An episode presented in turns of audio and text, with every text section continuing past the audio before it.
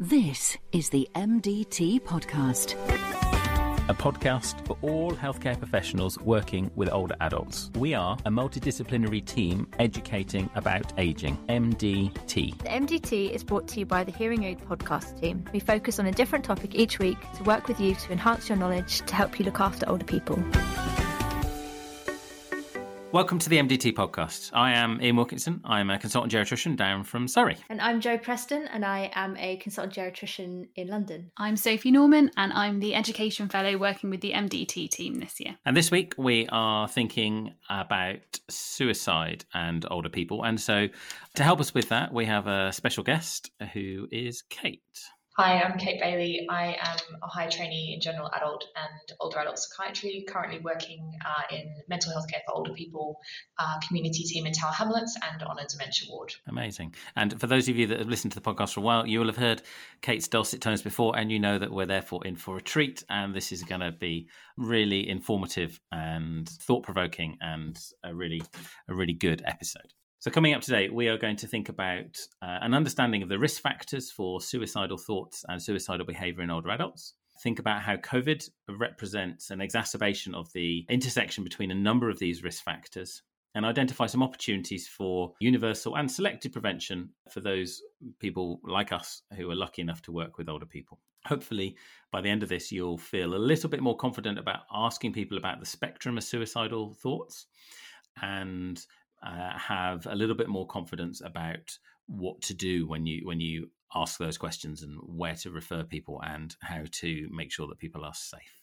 But before we get started, social media. Who's got something for us this week? I have something. So I wanted to talk about a tweet that I saw from Michelle Laurent, who is a geriatrician who's interested in osteoporosis, uh, bone diseases, sarcopenia, and such like from Belgium. And he tweeted about a really nice article that is called Increased Mortality in Hip Fracture Patients Living Alone, a NOREPOS study. And it's published in the Journal of Bone and Mineral Research in January of this year.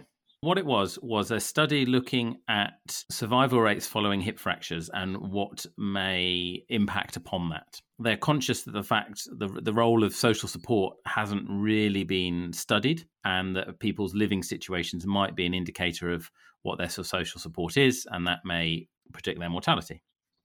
So they looked at a cohort of patients, twelve thousand men and twenty two thousand women, aged between fifty and seventy nine from a Norwegian national population and housing census conducted between 2002 and 2013. They followed them for 12, nearly 13 years. They estimated relative survival of hip fractures and compared that with the non fractured uh, background population living in the same situation. So, whether or not people live alone or with a partner. What they found was that you have a higher mortality after a hip fracture uh, in both men and women if you live alone versus if you live with a partner and the strongest association was actually in young men, so men under the age of 60. Compared with the general population, uh, the relative survival uh, of eight years after a hip fracture was 43% in men and 60% in women living alone. Whereas the relative survival, if you're living with a partner, was ch- relative chance of getting that eight years was 50% versus 67%. So, so you know, not a huge difference, but a, a significant difference. So their conclusion was that hip fracture patients who live alone had a higher mortality than those living with a partner and lower survival relative to the general population, which I think is interesting because I think we always focus on the things that we feel intuitively we can modify easily as doctors and, and nurses and, and teams looking after people after fractures. So we look at you know their bone health and their falls risk, and we look at their analgesia perioperatively and their physiotherapy. But maybe we should be focusing a little bit more about what we can do sort of outside of that, looking at the social social situation a little bit more. I think that leads quite nicely into the, the episode for today as well, because thinking about kind of loneliness and and also I guess major changes in physical functioning as well, and also I suppose just the, the trauma that some people suffer after their hip fractures. If you're alone and you are kind of having a really long lie and you're there and you're not sure if anyone's ever going to come, it's it's potentially much more traumatic than someone who's got someone there and calls the ambulance straight away. So there's a lot to think about. Yeah, definitely feeds into the fear of future falls and and yeah, it's like We've got an episode on loneliness recorded not that long ago, so uh, it might be a good point to just point you in that direction. So go and have a listen to that if you've not listened to it. That will feed in nicely to some of the stuff we're going to talk about today.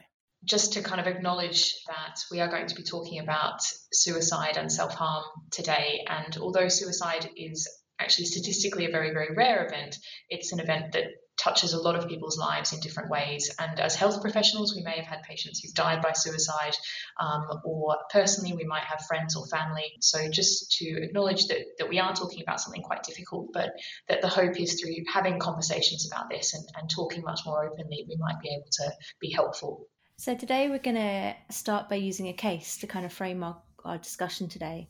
So the case is one of someone called Mr. Jones. He's 83 years old and he's a retired mechanic who's been admitted um, and has fractured his neck of femur. So he fell over when he was drunk and he was found on the floor. He'd had quite a long lie. He was found by his neighbour who happened to knock on his door when he was dropping around some food. He was found on admission to have a number of spinal crush fractures that hadn't previously been diagnosed. He's been living alone since his wife died about four years earlier.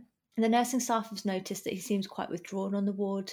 Um, he isn't making much of an effort with his physiotherapy sessions when they come to visit him. He's due to be discharged with an enablement package of care, but mentions the F1 while they're taking bloods that he really just feels like he's had enough. So at this point, the FY1 um, who's heard this might be thinking several different things. They may be thinking how to start a conversation about the concerns that Mr. Jones has raised and about what Mr. Jones has explained in terms of how he's feeling. And they may also be thinking how and when to ask for a review by um, liaison psychiatry or community mental health teams.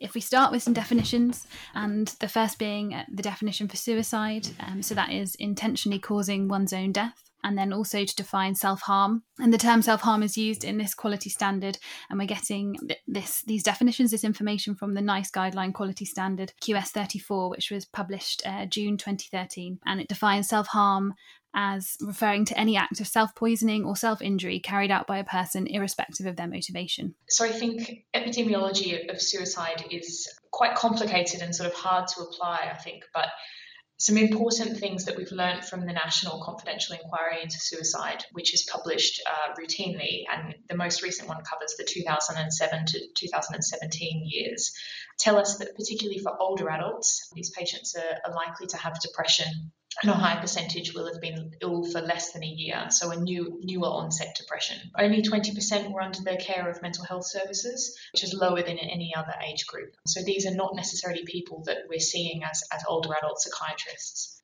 So, a systematic review which looked at people who had completed suicide, so older adults who died by suicide, around 45% had consulted their GP in the month before they died, whilst only about 13.6 had had contact with mental health services obviously it's difficult to necessarily interpret that too much. It doesn't necessarily mean that those people were consulting their GP about suicidal thoughts. They might have been kind of seeking help for something else. Um, but it does tell us that the contacts are probably not with mental health services often before people die. It should be noted that the spectrum of suicidal ideation and behaviour in older adults is very likely to be under recognised, and that can be because they present in different ways. So, things like self starvation and self dehydration can be quite common. So, in terms of recording the deaths of suicides, it might be harder to identify whether a verdict of suicide can be made when there's multimorbidity, frailty, and polypharmacy are common in this group, and they would have a high level of mortality and morbidity anyway. And then thinking about self harm, uh, a UK study looking at self harm in those over 60 found rates of 65 per 100,000 people, which is much lower than those in age group 18 to 59, where it's about 380 per 100,000 people. But um, the point to make here, which is really important, is that um, we must understand the suicide risk after an instance of self harm in an older person is 67 times higher than someone who has not harmed themselves. And to put this in context, the risk of suicide after self harm in someone aged 20 to 59 is three times the risk compared to the general population. So there's that huge discrepancy there. That's really worth knowing about, isn't it? So you don't think about them in the same way when you see people to take that take that more seriously. Oh, I mean, we never want to kind of dismiss self harm in any age group, and we want to kind of understand yeah, of what's the the rash, like what's happening for people. But I think with older adults, it's so important to, to take it very seriously, even if the self harm itself seems sort of very minor, like a small overdose or a very small cut, um, it's so much more important to kind of ask about what was going on for that person and not just see it as self harm and, and, ask about suicide. And that is backed up really by a, a, recent systematic review in the Lancet from 2018 that looked at self harm in older adults and found that 30% of people had seen their GP before, so sort of asked trying to get help, and around 60% had had contact with primary care in some form in the month before the episode of self harm. And only 40% of people had previously received treatment for mental health services, which I think backs up what you were saying, Cate, about it being a relatively acute illness in older people. And a study of primary care data found that after the incidence of self harm, only 12% of older adults were referred on to mental health services. So, given what we now know, that's a, a significant deficit in our services there.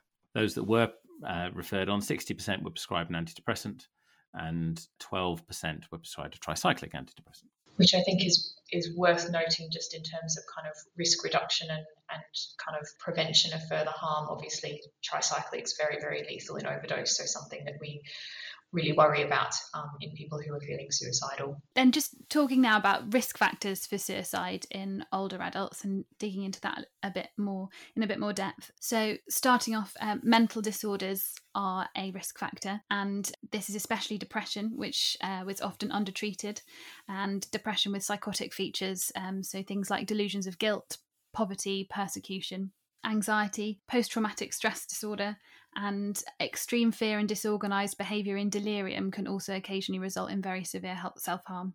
Agitated depression, which is a, a, common presentation of depression in older adults, is is a really horrible sort of state to be in, and that kind of agitation can sometimes lead to to self harm, especially when it's coupled with insomnia and and um, that kind of yeah high levels of distress following on isolation is a risk factor. So we, we mentioned that at the beginning when talking about that social media the study from social media that Iain mentioned. Safeguarding and abuse substance misuse and this is frequently under recognized as a risk factor for suicide in older adults. Insomnia poverty and we did an episode back in series 9 on poverty.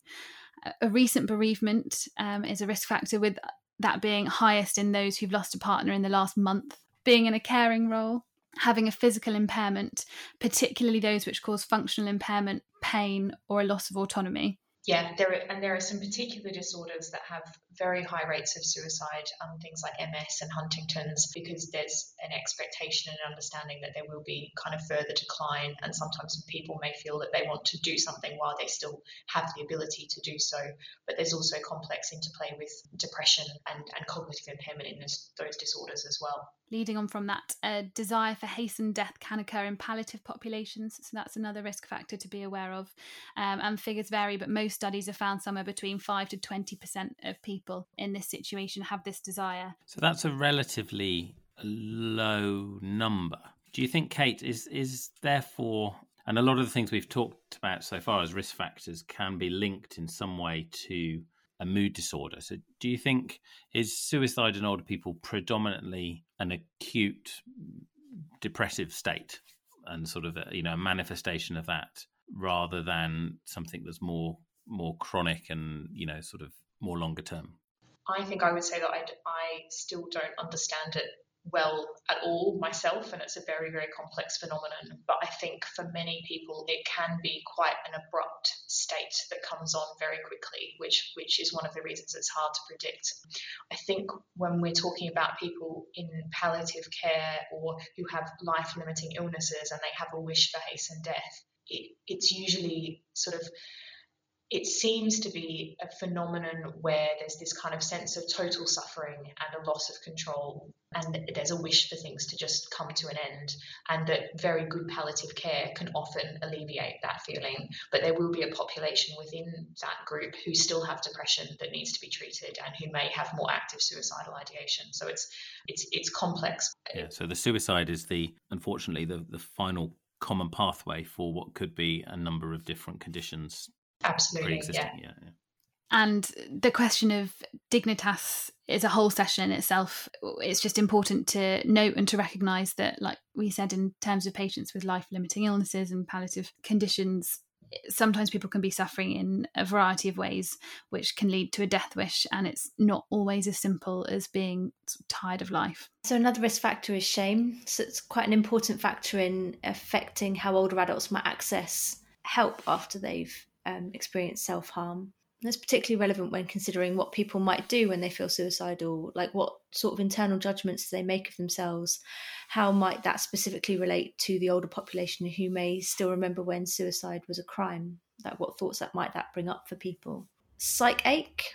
So there's a, a concept that's described by Shneidman, which is this kind of, it, I, I, think it does relate to this sort of total suffering concept um, because it's a kind of mental and physical total experience of, of um, that, that is intolerable basically. That's the point of it. And that's why people may feel driven to act because whatever they're feeling um, the combination of, of shame guilt humiliation loneliness all of these things is, is intolerable and I think shame's a really important thing to think about as well when it comes to kind of needing help for uh, very personal care or not being able to do something for yourself anymore or having kind of incontinence and all that kind of things that can come with aging, that, that shame can be a really powerful emotion in those situations.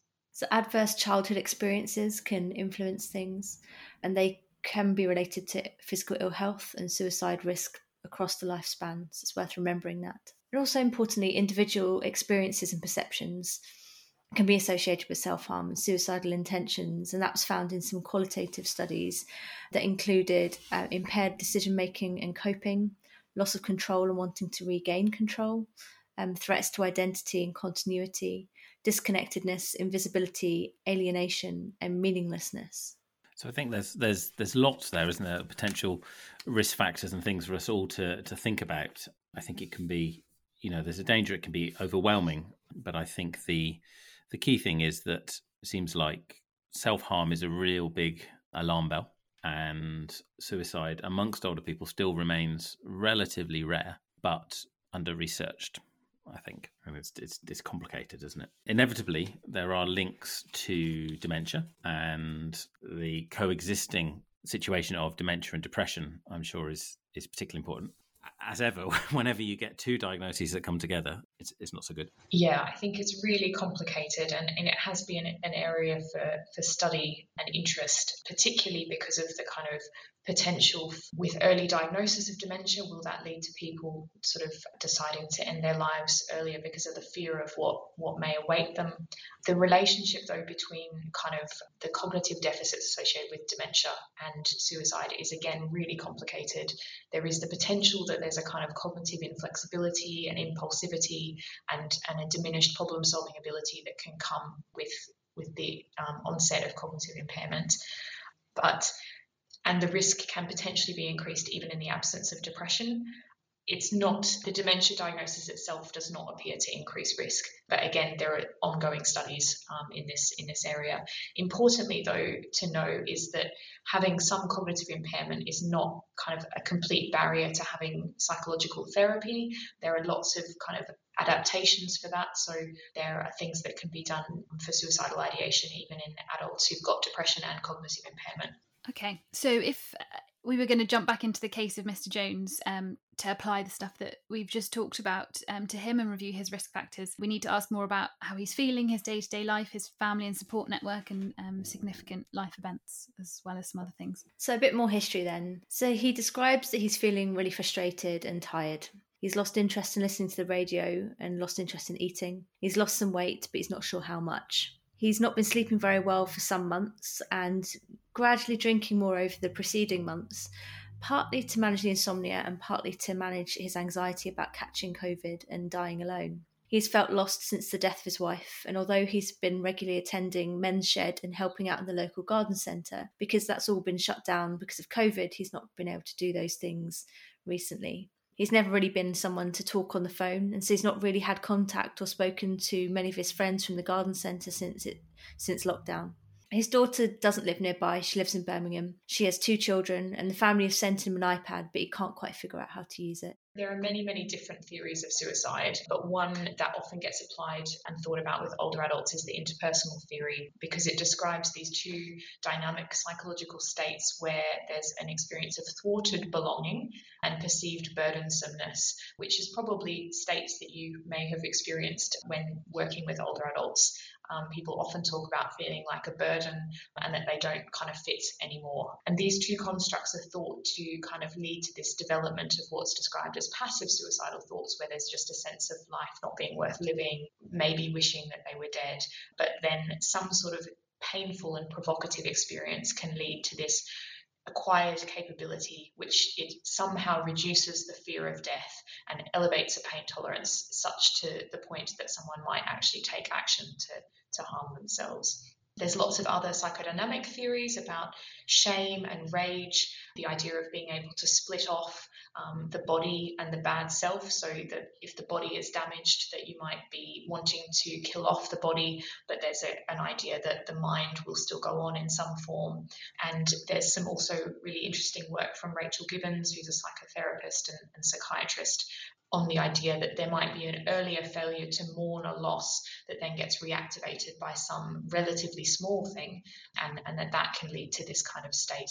We've got our gentleman. We've got a bit more history about him, and we're bearing in mind our risk factors, and we're bearing in mind the interpersonal theories that you've just talked about. So we're now thinking about him and him having depression and how we explore that a little bit more or try to to open up that that discussion how we get into that discussion a little bit more and the NICE guidelines suggest two screening questions that we can use for people who are inpatients in hospital who don't have cognitive impairment and so those are during the past month have you often been bothered by feeling down depressed or hopeless and the second one is uh, the wording on that's a bit odd, isn't it? You know, it's a bit tricky to get your teeth around that. But anyway, the second one is during the past month, have you often been bothered by having little interest or pleasure in doing things? And we'll put the reference for that in our show notes. But I think they're two quite easy to remember screening questions that we can use quite easily with older adults in,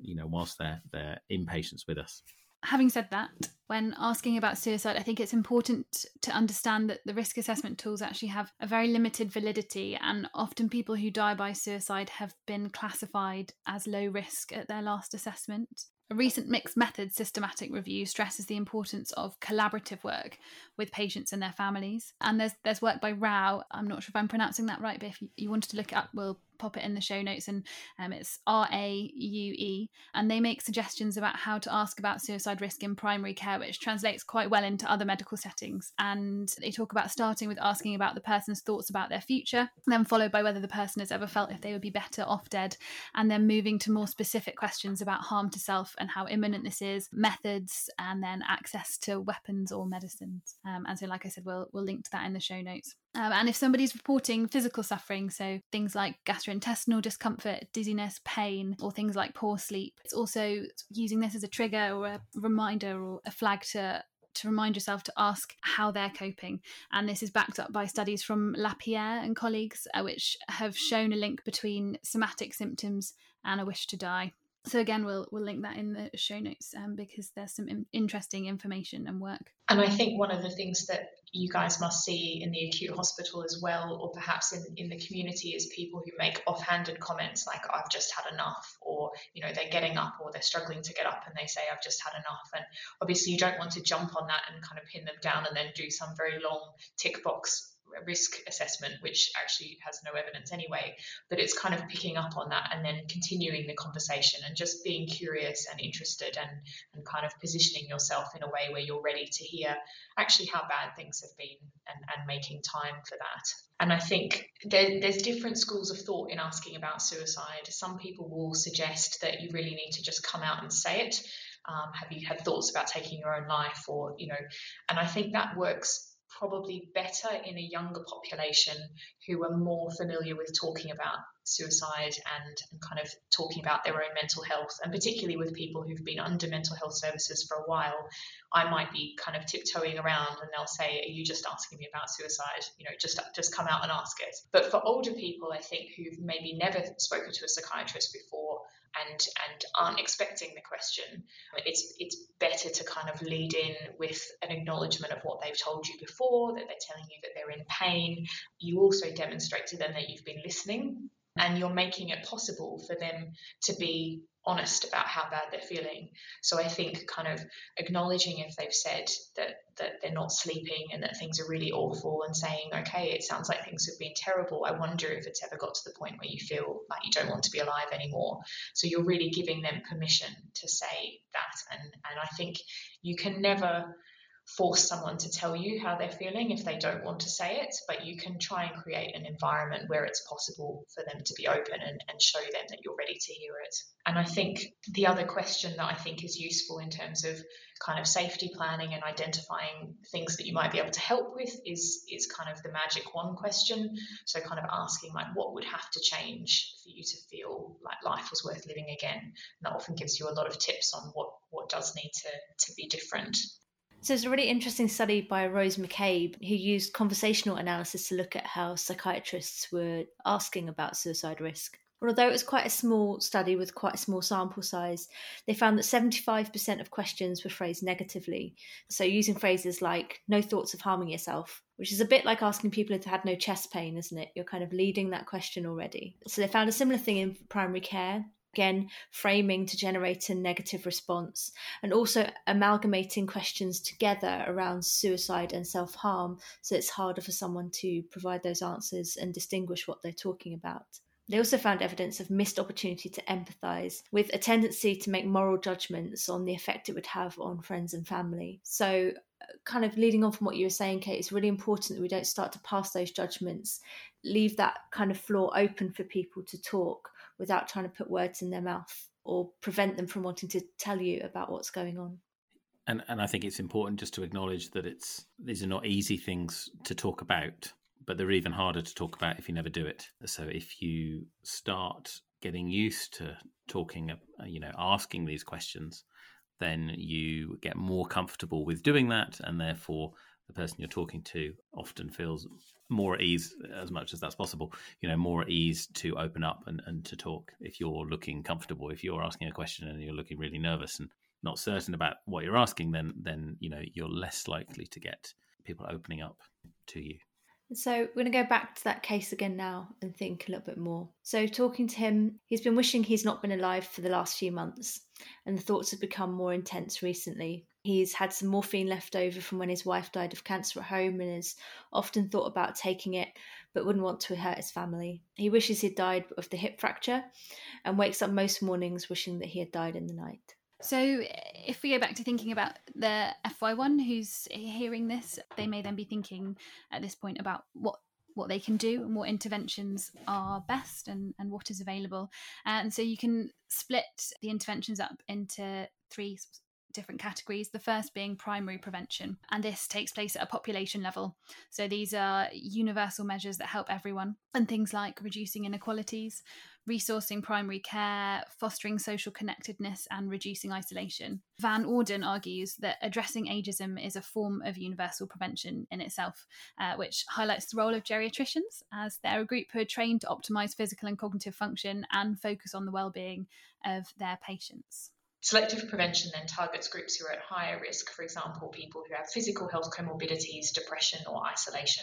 And we know from some quite large studies in primary care that integrated approaches work really well. So, things that look at depressive symptoms as well as comorbid physical health issues. There's been studies which are called Impact and Prospect, um, looked at depression care managers. So, they could be psychologists, nurses, or social workers who coordinated the care for someone as well as providing education about treatment options.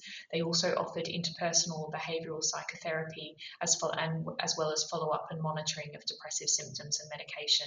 Um, and both of these demonstrated a reduction in suicidal ideation after 12 and 24 months. but the active ingredients was, were thought to be the personalization of treatment, therapeutic alliance, and proactive follow up. So it sounds like there's a, a real role for multidisciplinary teams here the care managers, the psychologists, and, and the other people you've talked about. Are there roles for the wider MDT that we might work with in other situations?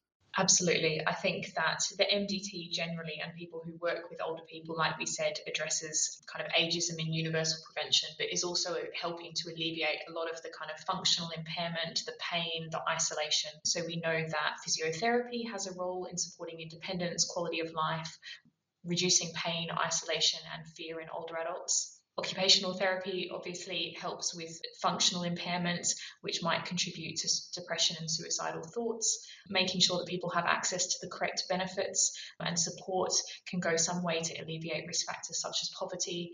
And that's where that's where a social worker would would fit in really well with getting, uh, you know, your assessment under the Care Act would cover a lot of those things. Absolutely. And um, things like befriending and regular social contact also has a role in reducing isolation and loneliness and has been something that people who are researching suicide in older adults are thinking about as a future intervention to try and alleviate that thwarted belongingness aspect and especially relevant during COVID. So going back to those kind of primary prevention techniques we were talking about, unfortunately, we we know that ageism exists, and we know that it affects prescribing and referral patterns as well. The RCPsych published a report called "Suffering in Silence: Age Inequality in Older People's Mental Health Care" in 2018, and it looked at direct and indirect discrimination. Ageism in itself, just like racism and other forms of discrimination, affects health and is internalized quite often. So they found that discrimination in a large number of older adults was associated with increased symptoms of depression, worse self rated health, functional limitations, as well as chronic illness. And a study by Tadros and colleagues in 2013 found that only one in six older people with depression receive any treatment, whilst 50% of adults of working age do, which is a huge difference, isn't it? That's George Tadros who did the RAID project, isn't it? So, although therapy has broadly got the same efficacy in younger and older adults, um, GPs are much more likely to refer working adults for these services. Yet, older adults, when they are referred, are far more likely to complete the therapy than their younger counterparts. 85% of older people with depression receive no support from the NHS and are a fifth as likely to have access to talking therapies, but six times more likely to be on medication. So we can see that way the ways that we're approaching this, the things that we offer, we're we're inherently providing different offers and supports as well, aren't we? But we do appreciate this is quite difficult. Um, so obviously these reports are just highlighting the patterns that have been found. It's no in no way a criticism of, of what's happening. It, sometimes it can be that older adults might not be so willing to to engage in in therapy if they've not had experiences of that in the past.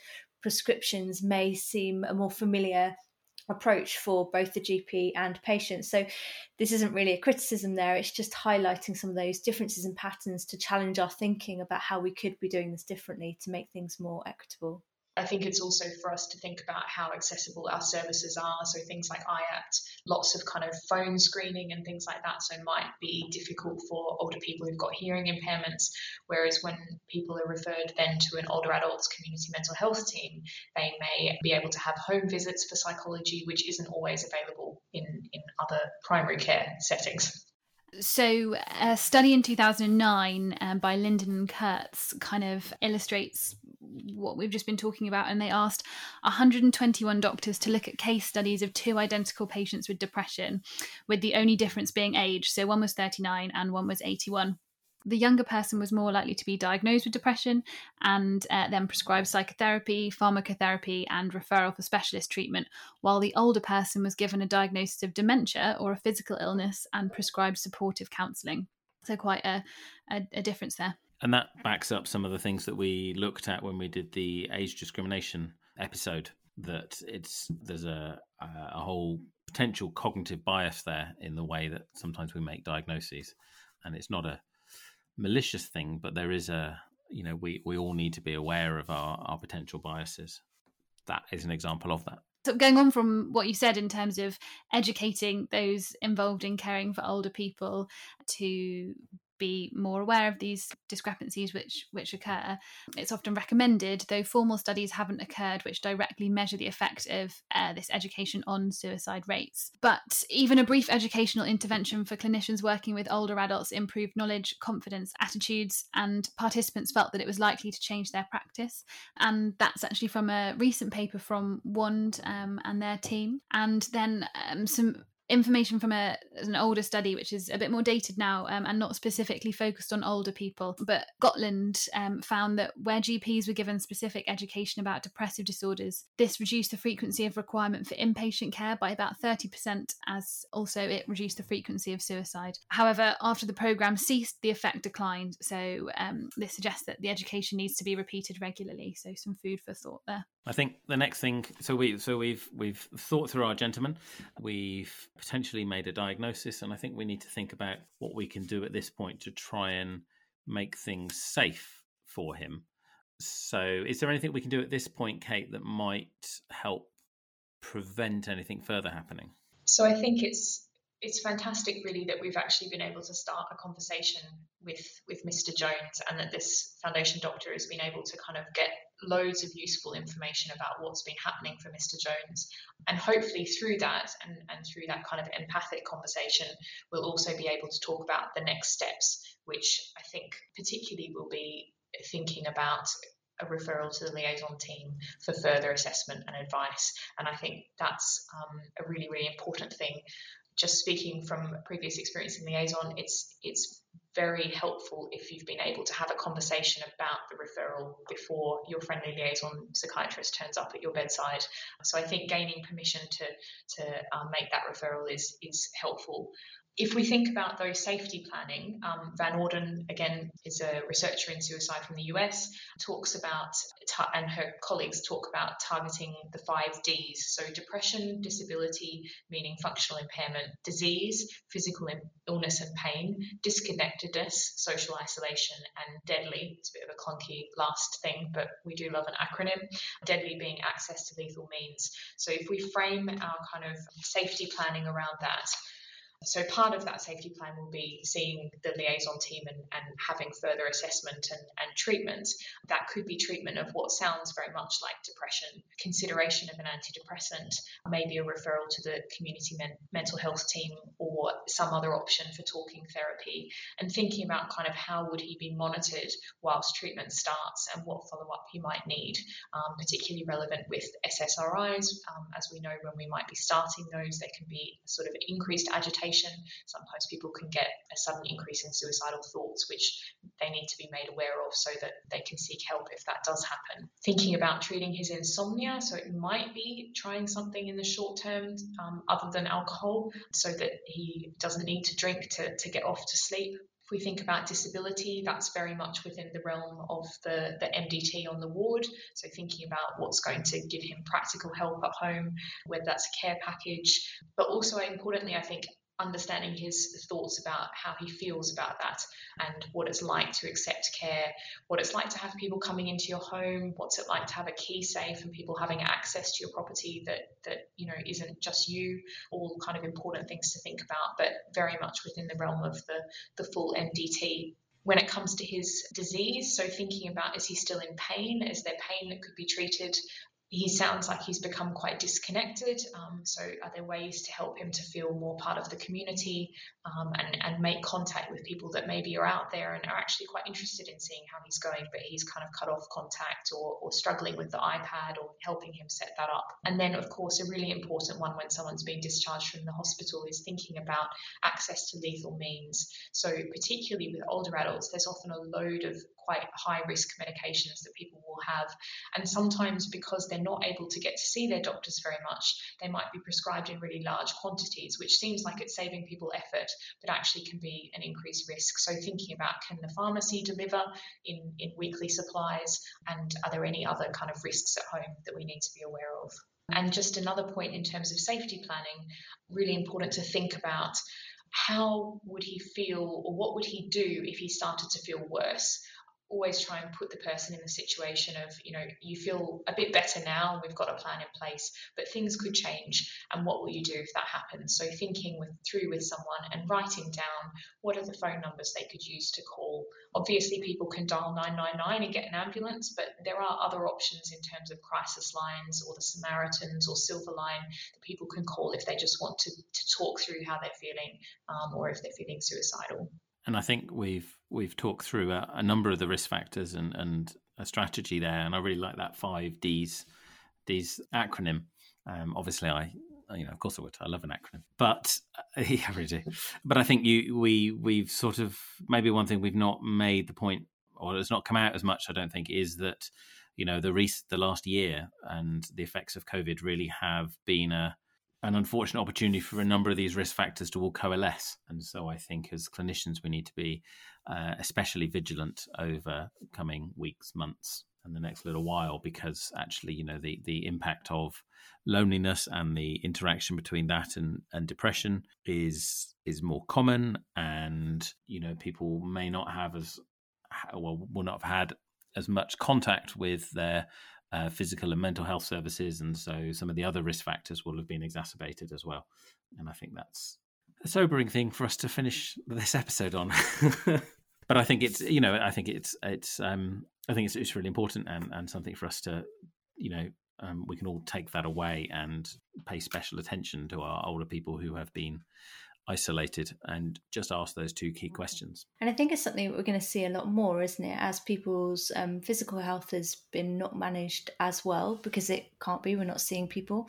People are being told to not go outside. You know those things. We will see this, I think, a lot more over the next few years. Well, hopefully not. But what I mean by that is low mood and restriction. I think we've got a real opportunity to to therefore sort of be proactive with those things to try and optimize those to to try and prevent people from feeling worse or to try and improve their mood as we're seeing them and being quite proactive with our approach when we're seeing them for other things to talk about their mood see what we can do to get them engaged um, to try and prevent them from from sort of flying under the radar with these things I was just going to say as well, like one of the things that I've noticed with the people I've been calling is that there's really a desire not to bother anyone because there's this impression that whatever hospitals are doing and whatever GPs are doing and whatever, even in mental health services, whatever we're doing, that it's more important than whatever problem that older person has who's at home.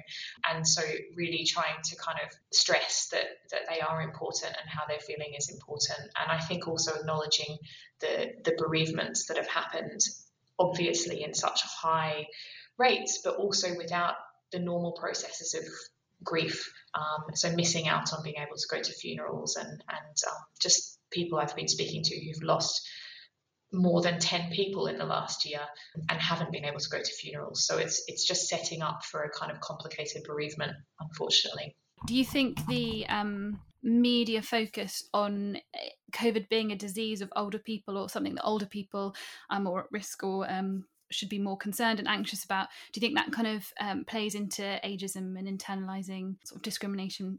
Yeah, absolutely. and I think that kind of narrative of older people as expendable is, you know, incredibly harmful. Um, and and you know, of course, you couple that with the fact that people are sitting at home trying to say stay safe watching the tv and and seeing all of these headlines um, it's yeah it's really quite harmful yeah. And I'm sure that a lot of that as well is around, you know, a lot of people are feeling. So when we're recording this now, the lockdowns are hopefully going to start lifting in the next couple of months. So depending on you're listening to this, you know, you may be listening back to this going, oh, you know, got that right and that wrong but you know everyone's feeling a bit anxious about what that means to go back into the world again and then you've got this whole group of people who have been told that it's really dangerous for them to be outside that they're going to die if they go outside and then all of these things about not wanting to be a burden not wanting to be in hospital if they don't need to and someone else needs it more and that internalized stuff i think is going to be really important really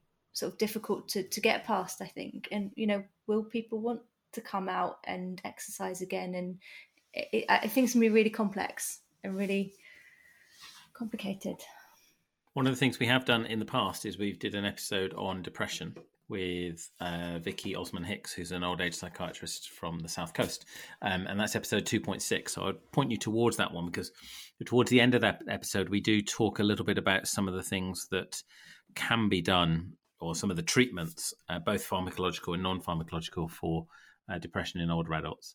And obviously, some of those will be relevant at the moment, and some of those will become more relevant when lockdown lifts, like Jo says. I think it's also worth acknowledging the effect that suicide, as well as having an effect on families and communities, can also have on clinicians. And the, College, the Royal College of Psychiatrists has recently developed with the Oxford University Centre for Suicide Research um, a resource for psychiatrists, but I think there's some really helpful guidelines and advice in there for, for any clinicians. I think perhaps because as psychiatrists, we do think about suicide quite a lot and um, are involved in sort of attending coroner's courts and that, that sort of thing and serious incident reviews, we do think perhaps more about the effect that has on us and, and try and support each other as well as bereaved families and, and so on. But I think it can affect, you know, it affects GPs, it affects, you know, geriatricians. Um, so it's important to think about that as well.